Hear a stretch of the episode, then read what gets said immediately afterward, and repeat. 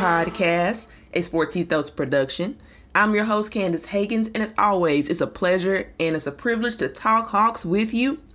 So, these next two weeks are going to be pretty interesting for your Seattle Seahawks. These next two weeks, in a lot of ways, will cement the future for the Seahawks and ultimately determine what they can be long term. Well, doesn't that sound a little dramatic? Yeah, it is. I'm being a little dramatic, but but if you look at it like this, there are two weeks left to determine if the Seahawks can make the playoffs. Now, they that would require for them to win out, and that's the part I'm going to focus on here right now. But later on, we'll get into kind of your rooting guide, who you want to lose, and why you want them to lose from both a playoff perspective and a draft pick perspective, because the Seahawks are in the very unique position thanks to Russell Wilson gifting us being terrible this year um, the Seattle Seahawks are in a unique position to be playoff watching and tank watching in terms of outcome. So we'll get into all of that a little bit later, but first things first, the Seahawks must win games if they want to even sniff the playoffs this year. So we're going to break down everything you need to know about the upcoming game against the Jets. This is a pretty interesting one from a from a you know, on the field perspective and just the various storylines that I think come along and, and, narratives that come along with this game. We'll get into all of that, the keys to victory, matchups, and more coming up next. Okay, so before we get into the official matchups, I want to take a minute to talk about the the the storylines, the narratives that I mentioned that really make this game pretty fun no matter how you feel about the Seahawks or their season or where they are you you can't deny that this is going to be a really intriguing matchup between these two teams because of their you know because of the Jamal Adams trade I think and just because of the history that these players have with the other team. So off the top always there is the Geno Smith Pete Carroll narrative. This is their revenge game of sorts as Geno Smith was drafted by the Jets and ultimately let go after two seasons after a very dramatic you know, punch in the jaw. We all know that storyline. But, you know, now he's playing on the Seahawks. He's doing very well for himself. Even though he's not performed well the past few weeks, maybe you can see he's been on a regression of sorts. You can't argue that he still has had elite play this year and he's far surpassed expectations. He's proven he's a capable starter, if nothing else. And of course, Pete Carroll. Pete Carroll always likes to remind people that they let him go as well. Whenever it's mentioned about the Geno Smith and his revenge game, Pete says it's a, you know, it's sort of something that behind it for him too. And he seems to to kind of take that personally just because he brings it up so much. You know, I wouldn't normally think Pete would be that offended by it, but this guy is still a very competitive guy and very much so still sees this as an opportunity to stick it to him whenever he gets the chance. That's sort of how he sees it. And then there's the upcoming interesting narrative that's been developing all year in terms of the defensive rookie of the year race between Sauce Gardner and Tariq Woolen. And while Sauce Gardner is probably going to get it because he's in New York and in terms of coverage, people tend to prefer him. And for whatever reason, people are disregarding Tariq Woolen's Tariq Woolen's interceptions, which is crazy. I will admit, because interceptions impact your team more. But I digress.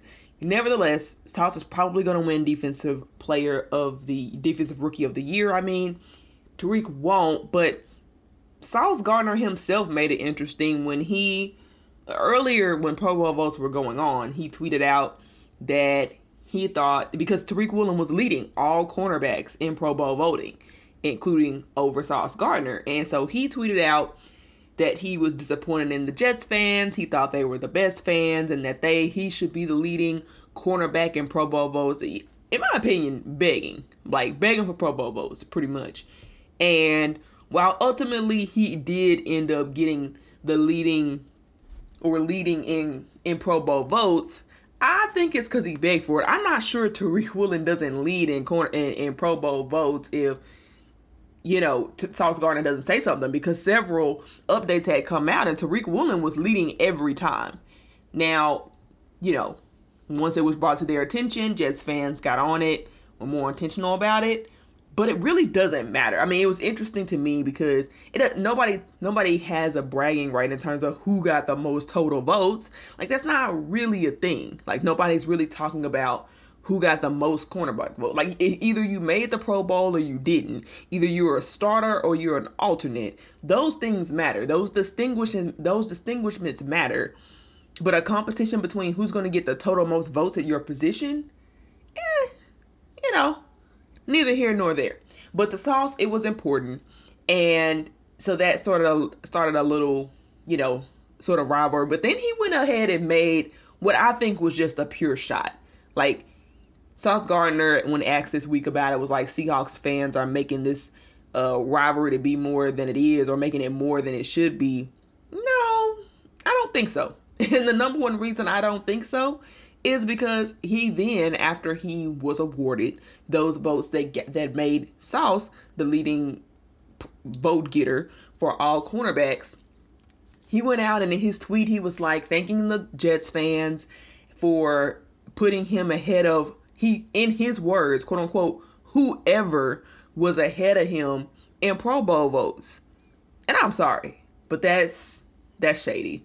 That that's shady either call his name or just say thank you for making me the leading Pro Bowl. Like you didn't have to say whoever was leading because that's that's a diss. It, it's it's a it's a subtle diss. But Tariq Woolen went behind and he liked both tweets. Um, just to say, I mean, he he really just he finds it comical. He finds it hilarious, and that's great. I really like Tariq taking the high road with that and not getting back and forth in it. And you know, he's he's sort of taking the high road, the humble approach. But I, you know, I've said this before, but I'd put my money on Tariq Woolen to have the better career, assuming both stay healthy. But I digress. But that's just an interesting storyline going into this game. I, I don't think it'll ultimately mean much on the field because they they will never be on the field at the same time. But it's something it's an interesting narrative that that goes into this game for sure. And then you've got the ex seahawks fans because you know apparently jets is like seahawks east these days. Uh they've got dj reed now they've got george fant now they've got Duane Brown who i believe actually is injured if i'm not mistaken. They've got all those players now. We've got jamal now. And so there's you know there was a big trade where ultimately Seattle did lose the Jamal Adams trade for sure. They gave up too much for Jamal. But it'll be interesting to see. I know DJ Reed's going to come in with a chip on his shoulder. I, I don't know about George Fant as much. He's not one of those kind of guys. I mean, maybe he has a little bit a chip there, but that doesn't scare me. I'll just be honest. Um, Duane Brown, had he been playing, I think for sure would have had a chip on his shoulder going into this game. So it's just a just a really fun game. I wish Jamal Adams was playing in this one because he really was excited and got up and enjoyed the matchup last year. It was a really fun game to watch when the Jets played the Seahawks, and it would be fun to watch him again. And it, you know, knowing how energized he is, what he brings to the game. You could need a Jamal Adams right about now. I just, I just hate he was out for the whole year. Really, like that's the part that sucks. But year's almost over. That's in the past. It's a fun matchup, nevertheless. So let's get into the actual football side of it. Those are just all the interesting narratives I find going into this game. But on the field, there's some interesting matchups as well. And I think just as intriguing, if not more, because they are actually football related. So Garrett Wilson is going to be going against Tariq Wilson. And Garrett Wilson is right now, he's taking Kenneth Walker's place as the offensive rookie of the year candidate, leading candidate. Now, I do feel like if Kenneth Walker can show out in this game and Tariq can set Garrett down, that will help determine ultimately who gets the nod at the end of the day. But anyway, I, I that this game can go far. That's another. Uh, let me that as I'm talking through it, let me just say that that's another thing that I think makes this game particularly interesting. Is I think this game will determine who wins Defensive Rookie of the Year, who wins Offensive Rookie of the Year. I'm pretty sure, even if Tariq had like two or three picks that I don't know. If he had two or three picks, it'd probably be him. But I, I, think that's pretty cemented. But the offensive rookie of the year is still very much so in play. And this game could be a huge, huge swing factor. So it's going to be really important for um, Tariq Woolen and Garrett Wilson, that matchup for Tariq to dominate that matchup.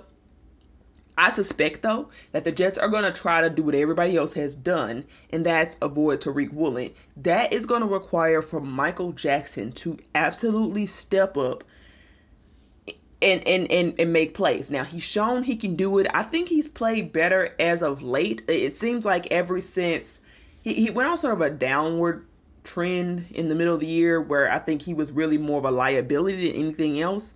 But it seems like since Tre Brown came back and started getting those snaps, that Michael Jackson sort of, you know, that competition was kind of good for him. I think he stepped up his play. He's basically submitted his spot as being the starter for the rest of the year eh, because Tre Brown is no longer getting snaps defensively. And that's huge. So if he can continue to play to that standard, would love to see him get an interception in this game. Anything along those lines. This team has had zero turnovers in like three weeks. Would love to see Coby Bryant step up, maybe get a forced fumble against a Garrett Wilson. That goes really far. But that's going to be really interesting to, to watch that particular matchup. Less, even though it is the marquee name, it's going to be Garrett Wilson versus Tariq Woolen. The reality is it's going to end up being Garrett Wilson versus the other defensive backs. And can they hold him back, prevent from being prevent themselves from being a liability, and allow? I mean, maybe if that's the case, maybe they do have to throw to Tariq Woolen because they're containing it on both sides. Hopefully, that's what we end up seeing on the field. And then there's an extremely interesting case of DK versus Sauce Gardner. Now, Sauce Gardner has held up very well against some of the top wide receivers in this league. But DK is just a different beast because of his physicality, because of his size and speed combo. He can just outmuscle guys, including Sauce. Sauce is big, but he's not that big. He's not big enough to compete with DK. Now, he does have really long arms, and that can bother to get DK. So I, I think if it was DK versus Sauce, Sauce will probably win one because they're probably gonna double team DK and and Geno's not gonna be want to be that reckless with the ball. But even if they don't double team DK and it's just Sauce on DK, I just don't think that Geno's gonna want to do that at all. I don't think he's gonna want to throw too many targets that way, even though it is a technically, physically a good matchup. DK just hasn't proven to have good enough hands, I think to be able to contest against Tariq Woolen. I mean, not Tariq Woolen. I'm sorry, Sauce Gardner's long arms because that's probably what's to bother DK. I don't expect that that Sauce is to get an interception or anything. I just suspect that it'll probably be an incomplete pass. To DK would win that. Therefore, I think, and we'll talk more about this in Geek's victory. It you might see more DK on DJ Reed. You might see them moving DK around to try to get some matchups with DJ Reed on a DK Metcalf. And while DJ Reed is a great cornerback and he can, I think, compete with DK, you feel much better about your chances throwing up DK Metcalf with DJ Reed on him. And so that's something that's going to be there to look for as well. And then finally, one matchup that people probably won't talk about, but I think is very a very important swing factor for this game is going to be Quinnen Williams versus Damien Lewis because Quinnen Williams has been having a phenomenal year, and this interior O line has just been iffy, like to say the least. Damien Lewis has been pretty inconsistent on what he's th- what he's good at from run to pass. It varies from week to week. I don't even really know what to make of him and determine what his real strengths and real weaknesses are. Because there's some games where he's great in the run game, terrible in pass pro. Some games where he's great in pass pro, terrible in the run game, and then some games where he's mediocre at both. Really hard to get a read on that guy. But anyway, that is going to be an important matchup. Damien Lewis, as it stands, is still the highest rated offensive lineman on the on the roster right now, and so that's going to be a marquee matchup that'll help be a huge swing factor. If Damien Lewis can hold his own against Quentin Williams, that's going to go a long, long way to helping the Seattle Seahawks win this game. Now, next up, um, let's talk about some stats. You guys know I'm a stat head. You're not going to listen to this podcast and not hear some stats. I'm gonna give you the stats that helped me com- make sort of the game plan, the keys to victory, right? That I always do. These stats were important. I'm gonna go over the stats first, and then we'll get into our keys to victory. So, important things to know going into this game. The Jets are absolutely locked down when it comes to pass yards allowed, and that has a lot to do with their great secondary. That Sauce, I'm, I would say it's all Sauce Gardner, but I don't think that's the case because the difference is Sauce Gardner has DJ Reed on the op- on the opposite side, and Seahawks fans know very well how great that DJ Reed can be on the other side. So he's an excellent guy to have opposite of Tariq Woolen, I mean of, of Sauce Gardner. And so they lock down the passing game. They are right now number four in pass yards allowed. They really don't let people pass on them like that. People are going to credit it to Sauce. I think it's more the talent around Sauce. He's got a better all round defense. He's got a better pass rush. All of those things that play into factor that Tariq Woolen just doesn't have.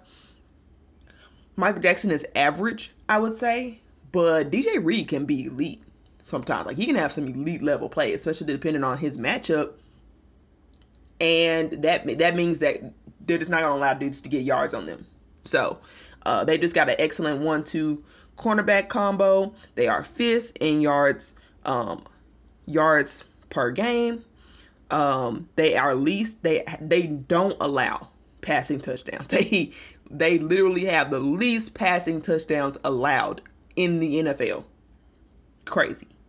Crazy. They don't so so Geno Geno cooking, that's not the recipe to win this game.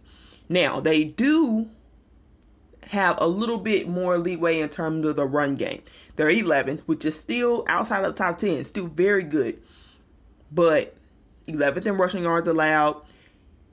The trick is, though, they're fourth in yards per carry. So they will allow you to run on them, but they don't allow a lot of explosives. That's not really what they do. They allow, you know, four yards at a time, four yards at a time, four yards at a time, which is that that's what the Seahawks struggle with. We'll talk more about that later, but that's actually the the 17th most. They actually allow the 17th most rushing touchdowns. So in terms of how you're going to get points on the board, it's going to have to be on the backs of your running backs because, you know, unless DK is just having a monster game, and I, I feel like he is the X factor here, but unless you get DK having a monster game, I just don't see at all how they're going to get a bunch of passing touchdowns on this team. And then, so just some additional stats in regards to your quarterback matchup and how you how the defense should be playing them. One thing that I noted is that Mike White, who will be the starting quarterback for the Jets, he'll be coming back off injury, which is a big deal for them because he's competent and they don't have any other competent guys on that roster really. He's not good in the red zone though. 38% completion rating in the red zone. So that bodes that bodes well for a Pete Carroll Pete Carroll typical typical bend don't break defense, right? That's how the defense works. A lot of the times they give up the yards. They do better in terms of allowing not allowing the points to get on the board. That'll help. That'll play into the Seahawks' favor. Another thing that'll play into the Seahawks' favor in terms of defensive game plan is that well, Mike White doesn't play that well against the zone. He's actually much better against man coverage, and the Seahawks don't do a lot of man. Um, they run their bottom five, like in how much man coverage that they run. But Mike White has a 56.6 completion rating versus zone compared to a 64.3 completion rating versus man. So clear difference there. It's it's pretty distinguishable and it's worth you know, I think that's what the Seahawks are going to go into this game plan with, and that's good because I've wanted them to switch to more man. They have shown willingness to do that this year, but it, it wasn't successful in those games in terms of like win or loss record. They, they didn't win those games where they played higher percentages of man. But they, another thing that plays into the Seahawks' favor is it's it's consistent. Right, the passer rating for Mike White is also lower against the zone. 85 passer rating compared to a 95 passer rating versus man. So the Seahawks playing into their strengths, what they do well, what they prefer to do, allowing them to be comfortable in that way from a schematic standpoint is great, and it will help them. in this matchup. So, what is it going to take to win? I've, I've, let you know the stats that helped me sort of come up and cultivate this game plan, but I've got three keys to victory. So, let's get into it.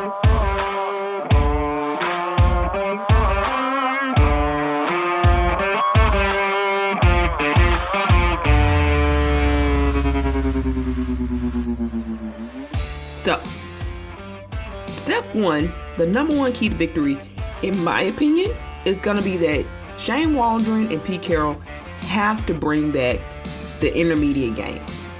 The quick game, up tempo. Geno worked extremely well in that. It tires out the defense. And while you can't play a whole game in up tempo, I don't see why they can't take advantage of the opportunities. They got a pretty good pass rush. You can counter that with some up tempos, tire those guys out. And Geno works great in the short and the intermediate. In fact, some of his best games were when he had a, a, great balance between the short and intermediate game. You know, when he's trying to throw it down the field, he's accurate, but a lot of times there are mistakes made, turnover worthy plays. And it's not to say that Geno can't throw the ball down the field because he can, but I think you got to pick and choose your battles. For example, against the 49ers, there was not a single attempt that Geno had over 20 yards, and that has to do with the pass rush. An example, of, and, and I'm not, and I don't think there's anything wrong with that. Like, that's not the game to be doing long, winding routes down the field.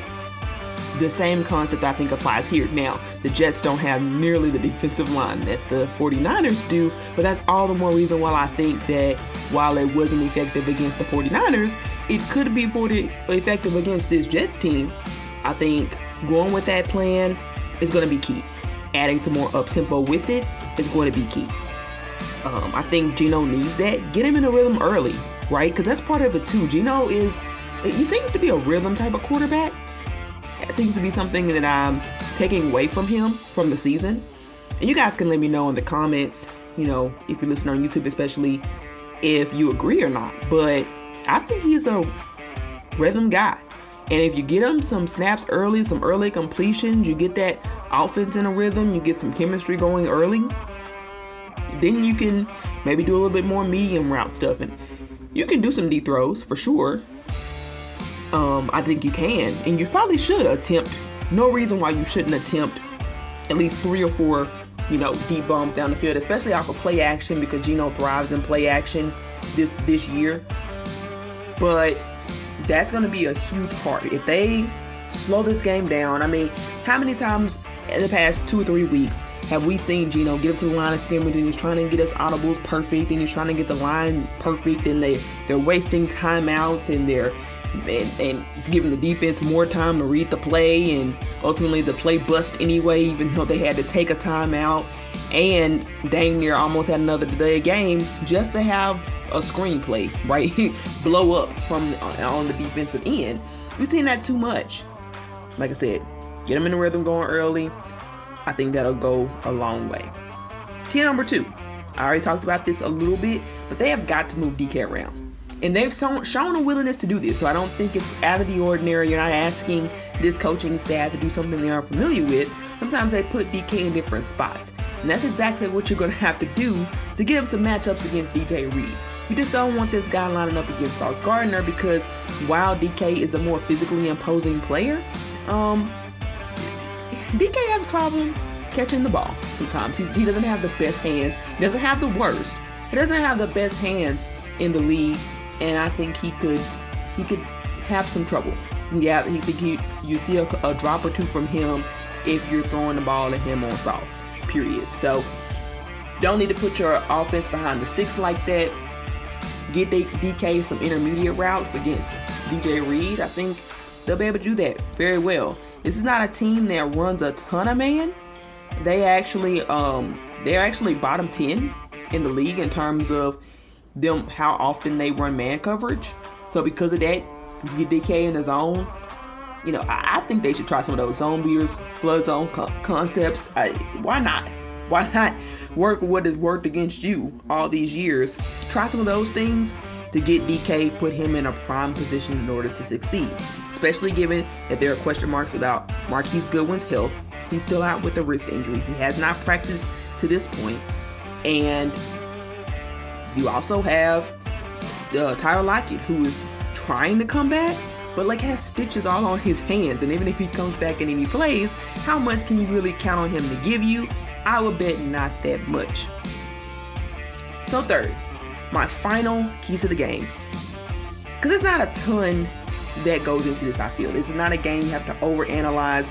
Sure, there are some defensive things you can talk about, but I really think you're going to have to win this game through offense and minimum effort from your defense. This defense is not going to be able to do, I mean, you don't expect them to be world beaters, period. I know it's the Jets, I know it's Mike White, but the reality is, you go into this game with high expectations for the de- for the defense, and you're you're just gonna be disappointed. I'm sorry to say that.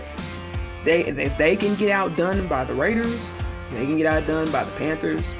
I'm sorry, but they can get outdone by the Jets, who is a better team than both of those, in my opinion. So, I think quarterback be darned. You can't count on his defense. I think the defense can hold up. I don't expect it to be an extraordinarily leaky defense. But I don't think that you're going to win this game because the defense keeps you in it, right? It's going to have to be the offense to win the game, the defense doing enough to get you the W. That's the formula. So, with that said, all of these are offensive related. My final key to the game is an interesting one. And it's one that's been a pet peeve for me throughout the season. And you probably will be surprised that this is the player I'm highlighting, but they have got to play Jake Curhan at a right tackle. Right tackle, not guard. Jake Curhan is not a guard in the NFL. He has the capability to be an emergency backup. That's it. He thinks. Like he's yet to record over like a 30 PFF grade. And the tape backs that up when he plays at guard. It's not his forte. He's not even able to, to run block that well when he's at guard. That's just not his strength. He played very solid for this team. Last year, when he was plugged in at right tackle, in fact, it had a lot to do with Rashad Penny's emergence at the end of the year. Put Jay Curhan, start him at right tackle. I think he can be solid there. Why is it so important that he's there? Well, one, even if Abe Lucas was healthy, I just don't think I don't think he's what you need right now. I don't think he's going to give you enough of what you need that is worth putting him back in danger, putting him back on the field. Let him heal up this game because the reality is Lucas struggles to run block, maybe not as much as Charles Cross does, but he struggles to run block. In this team, if they want to win this game, as I stated before, they're number 11th in rush yards allowed. That's not great, but it's a heck of a lot better than number 4 in pass yards allowed, right? Your best chance against this team is 4 yards, 5 yards, 6 yards on the ground at a time. It can't be boom or bust run offense the way it's been. The only way you're going to get 3 yards here, 4 yards there, 3 yards here is if Jake Curhan is your right tackle because, yes, Kenneth Walker is flawed. Sometimes he jump cuts when he should just hit the hole straight. I also argue his jump cuts have saved some negative plays. A lot. Because his run blockers give him nothing. They give him no push at the line of scrimmage. There's no penetration there. And so Ken Walker's kind of limited on what he can do. But if he had holes to run through, I have no doubt with his speed, he could get you three yards, four yards, and you could run that kind of offense. And yeah, you'll have an explosive play here or two because that's that's because that's who he is. But what you need from this team is to run the clock, run the ball, and I like to see them. I like to see Wayne Gallman. I just would. It's. I think he's obviously he's got enough juice to be picked up on this squad. They wouldn't pick up just anybody. I think he can be serviceable. You're not asking him to do a lot. He can get you three yards on the ground per carry. I think he can do that much. Put him in, right? Rotate him and Ken Walker to keep that ground game going.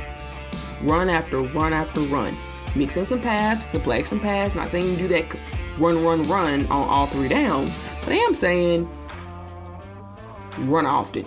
Right? Maybe pass on first down, then run, pass again, and then once you get the first down, couple runs, right? Mix it in, play calling wise, where you still got some pass in there because you're gonna have to pass. Especially taking advantage of the quick game and running behind the quick game could be advantageous to these Seattle Seahawks. Try to get downhill because them going along trying to be horizontal doesn't work. Ken Walker can, but these run blockers are just not good enough to hold up, and, and neither are the wide receivers at blocking. They're just not good enough to hold up for that for those concepts to work. We've seen it over and over again. Those are often negative plays or one two yard gains. So, I think if they do those three things, they start Jake Curhan, who is a solid run blocker. In fact, when he did start last year, had a 62 run blocking grade. He overall had a 54 PFF grade, but if you take out the game against the 49ers, which we're not playing, if you take out his very first game, he was a solid 60. That's solid. It's good for a backup. And like I said, for run blocking purposes, it might be an upgrade. That's debatable, depending on the matchup. But I think Curhan's your best bet. Run that up tempo, intermediate game, quick game, short game. Um, catch the defense, put it on his heels, right? Attack, be aggressive, take what the defense is going to give, especially because I think you're going to see quite a bit of zone looks. You know, does well in zone. Take advantage of that. And then finally, move DK around. Get him on DJ Reed as much as you can. That is how the Seahawks win this game. You get a few things from your defense, and that's it. Your defense needs to hold up against Garrett Wilson, and they win the game. Plain and simple. So, I'm excited to see how this thing will match up. It's going to be fun anyway. Um, before we close out, I did say I was going to give a bit of, rev- of, a, of a review, letting you guys know who you should be rooting for going into this game. Now, obviously, you should be cheering for the Jets. Sorry, for the Jets to not win. My mistake. You should be cheering for the Seahawks and for the Jets to lose. That's a given. If the Seahawks are going to get to playoffs, they have got to win this game along with their next. But let's focus on one week at a time.